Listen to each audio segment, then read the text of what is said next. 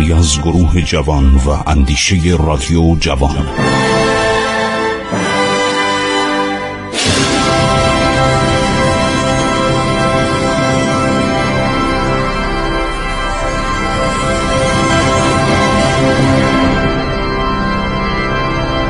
به نام خداوند بخشاینده مهربان با عرض احترام و سلام خدمت شما شنوندگان عزیز رادیو جوان.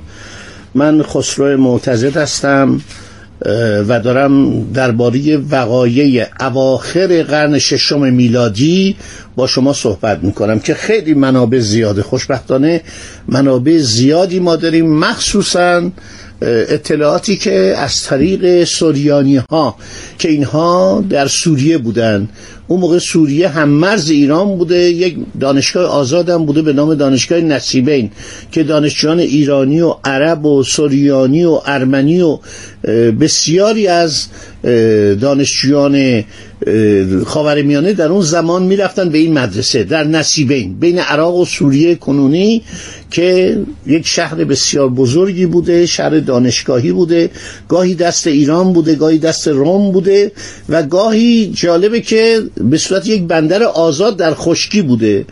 ما خیلی اطلاعات داریم. بعدم که محققان در این عرض شود که قرون اخیر تقریبا تمام سنگ نقش ها رو سنگ نوشته ها رو کشف کردن همینطور کتب اسلامی هستش. منابع زیادی ما داریم از جمله تاریخ تبری. و همینطور تجارب الامم یعنی تجارب ملت ها به وسیله ابن مسکویه رازی. یعنی اهل کجا بوده؟ اهل شهر ری بوده که همین تهران کنونی در جنوب تهران کنونی. این مرد خیلی بزرگی بوده. کتابش فوقالعاده است. در حدود شش جلد هستش. تمام حوادث روزگار رو نوشته. بعد ابن اسیر جزری. جزری یعنی جزیره. یعنی خشکی که بین رود فراد و دجله بوده. ابن اسیر در کتاب الکامل ده جلده که به فارسی هم ترجمه شده. ما تقریبا اطلاعاتمون کامل از حوادث حتی گاهی روز به روز در جریان انحطاط و انقراض ساسانیان هستیم. خیلی از کتاب هایی که در قرون گذشته نوشته شده خوشبختانه طی یکصد سال اخیر به زبان فارسی ترجمه شده از عربی و اینها در دسترس ماست و همینطور گاهنامک و وقایع دوران اواخر ساسانی که در تقویم های ساسانی می نوشتن اینا هم عرض شود که به دست اومده. خب عرض کردم که هرمز چهارم پسر انوشیروان یکی از پسران انوشیروان بر تخت سلطنت ایران می نشینه خسرو انوشیروان در سال 578 یا 579 میلادی فوت می‌کنه. خسرو انوشیروان با بردباری و مطالعات کامل شد بنا به دلایل سیاسی و مواجه شدن با مداخلات بیرویه اشراف و بزرگان و ارتشتاران ارتشتاران یعنی فرماندهان ارتش. اصلا کلمه ارتشتاران یعنی نظامی. بزرگ ارتشتاران یعنی اون فرماندهان عالی ارتش. که با شاه گاهی مخالفت می‌کردن. انوشیروان ایران رو به چهار قسمت تقسیم می‌کنه. در رأس هر کدوم اران اسپه بود یعنی ایران اسپه بود می‌ذاره و همینا کم کم دیگه باعث زحمتش میشن. یعنی در دوره های بعد دیگه در دوره ضعف ایران هر کدوم از اینها برای خودشون یه داییه ای داشتن. عرض شود که شاهزاده هرمز گفتم که مادرش قاقین یا کاین دختر عرض شود که یکی از خاقانهای ترک بود و اینو به سلطنت انتخاب کرد و این شد پتیاخش. پتیاخش یعنی عرض شود که ولیعت به شورش انوشک زاد اشاره کردیم و چون هرمز پس از خسرو انوشیروان وقتی به سلطنت می‌رسه چندان مورد علاقه موبدان موبد یعنی عالی ترین مقام مذهبی کشور بزرگ فرماتار یعنی صدر اعظم یا نخست وزیر بزرگ دبیر رئیس دبیران نبود و زیاد ازش خوششون نمیومد. تبری در کتاب خودش کتاب فوقالعاده خودش که حتما هر ایرانی باید بخونه گویند هرمز پیوسته فیروز بود. یعنی موفق می‌شد پیروز می‌شد. مردی خردمند و مکار و بدنیت بود. اینو تبری داره میگه. بزرگان را خفیف داشت. چون بزرگانم آرام نبودند. بنابراین بنا به نوشته تبری از دانشوران بزرگان خاندانها سیزده هزار کس و 600 کس بکشت. یعنی سیزده هزار و 600 نفر رو کشت. پیوسته در اندیشه همدلی با سفلگان و صلاح کار ایشان بود. یعنی طبقات پایین رو ترجیح می‌داد. این سفله که میگه یعنی طبقات به صلاح پایین مملکت. بسیار کس از بزرگان را به زندان کرد و از کار بیانداخت و تنزل مرتبت داد و سپاه را سامان داد و چابک سواران را برکنار کرد. چابک سوار یعنی ویسپوران یعنی اون طبقه سوار نظام برجسته که تو مملکت خیلی نفوذ و قدرت داشتن. بعضی وقتا شاهان هم میکشتن.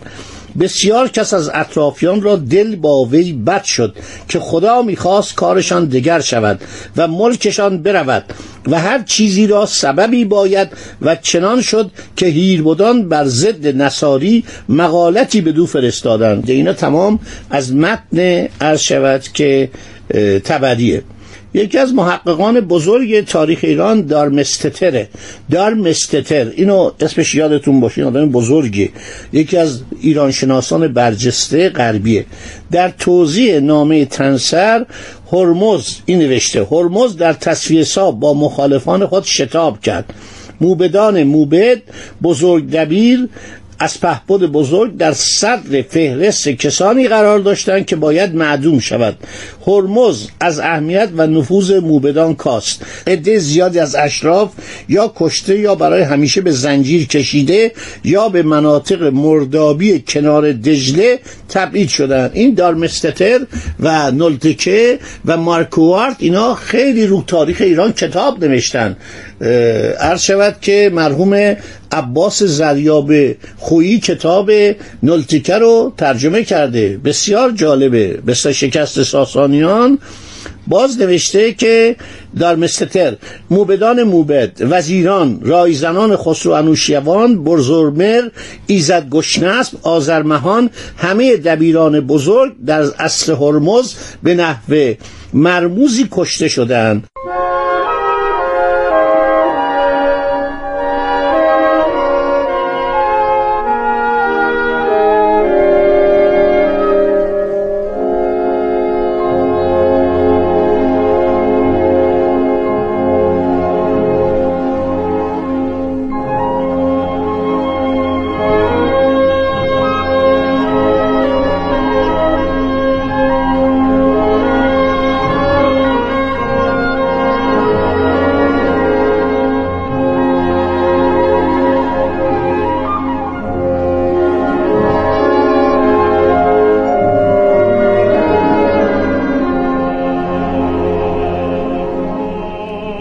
ببینید چقدر قشنگ این تبری نوشته. نوشته شما ملکشان برفت. می‌خواد بگه علتی که ساسانیان از بین رفتن چی بوده؟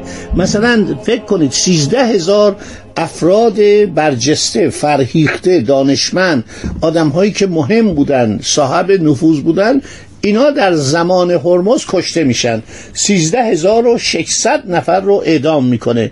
حالا یا سر به نیست می‌کنه یا پنهانی می‌کشه. این مجموعا تاریخ ایران از هرمز به بدی یاد می‌کنه. هرمز چهارم. علت دشمنی شدید هرمز با بزرگان کشور را خانم پیکولوسکایا. این محقق روسیه زن بسیار دانشمندی بوده. کتاباش هم ما از طریق مرحوم دکتر عنایت الله رضا می‌شناسیم. چندین کتاب درباره ایران نوشته. هر شود که در این دوران این مسائلی که اتفاق افتاده یکی همین قیام انوشک زاد بوده که انوشک زاد آدم ناراضی بوده آدم ماجراجویی بوده و انوشیروان اینو تبعید می‌کنه هنگامی که داره با ترکان میجنگه. به بیت خوزای.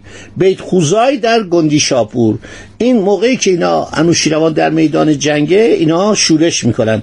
مادرش هم خیلی زن ثروتمندی بوده پول زیادی در اختیارش می‌ذاره. دینوری میگه که شورشیان به دسته های لشکری متکی بودند. انوشکزاد سواران یا مردانی سنگین اصله در اختیار داشت. چون اسپایان موظف و دائمی بی بهره بود عرض شود که پول داد. عده زیادی افراد رو آورد به تیسفون و همینطور مادرش هم کمک کرد و عده زیادی جنگیان مزدور رو استخدام کرد. که البته جنگ شد به عرضتون رسوندم که هرمز در این ماجرا شانس آورد که اومد و به پادشاهی رسید. این هرمز چهارمه. این هرمز ما چون سه تا هرمز قبلی هم داشتیم این هرمز چهارمه.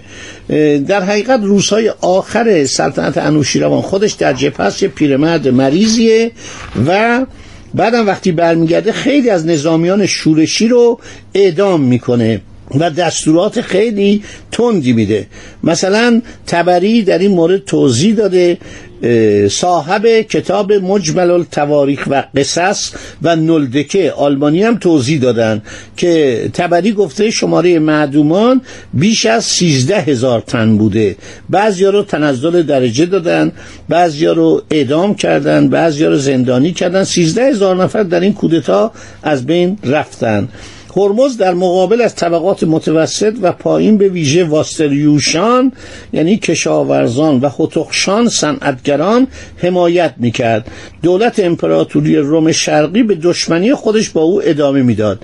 ما یک مورخ بزرگ بیزانسی داریم به نام تئوفیلکت سیموکتا این اسما یادتون باشه. تئوفیلکت سیموکتا و سبئوس. اینا یونانی بیزانسی بودن. عرض کردم که دولت روم شرقی با دولت یونان دیگه تقریبا یک کشور شده بود. اینا خیلی در این باره صحبت کردن. در کتاب اخبار الطوال دینوری هم در این باره خیلی صحبت شده. خیلی مطالب جالبی است ما اگر بخوایم منابع بگیم بسیار زیاده. ابن اسیر و بلعمی و اخبار ایران در الکامل و گردیزی در زین الاخبار و یعقوبی در جلد اول کتاب تاریخ یعقوبی سالبی کریستنسن کلسنیکوف عرض شود که همه اینها همینطور مشیرالدوله حسن پیرنیا در کتاب تاریخ ایران از آغاز تا انقراض ساسانیان. این غیر از کتاب ایران عرض شود که در اصل باستانه ایران باستان نیست. یه کتاب کوچکتریه که مرحوم پیرنیا درست کرده بود نوشته بود. فوفیلکت سیموتکا اوس عرض شود که در این باره مطالبی نوشتن. اینها خوبیش بوده که بعضی از اینها در اون زمان بودن و اطلاعات ایران در دنیا منتشر می‌شد. یعنی مورخین ارمنی مورخین سوریانی مورخین چینی در این باره می نوشتن اینجا رو داشته باشید تا ما در برنامه آینده بگیم اینا چی کار می‌کردن. خدا نگهدار شما با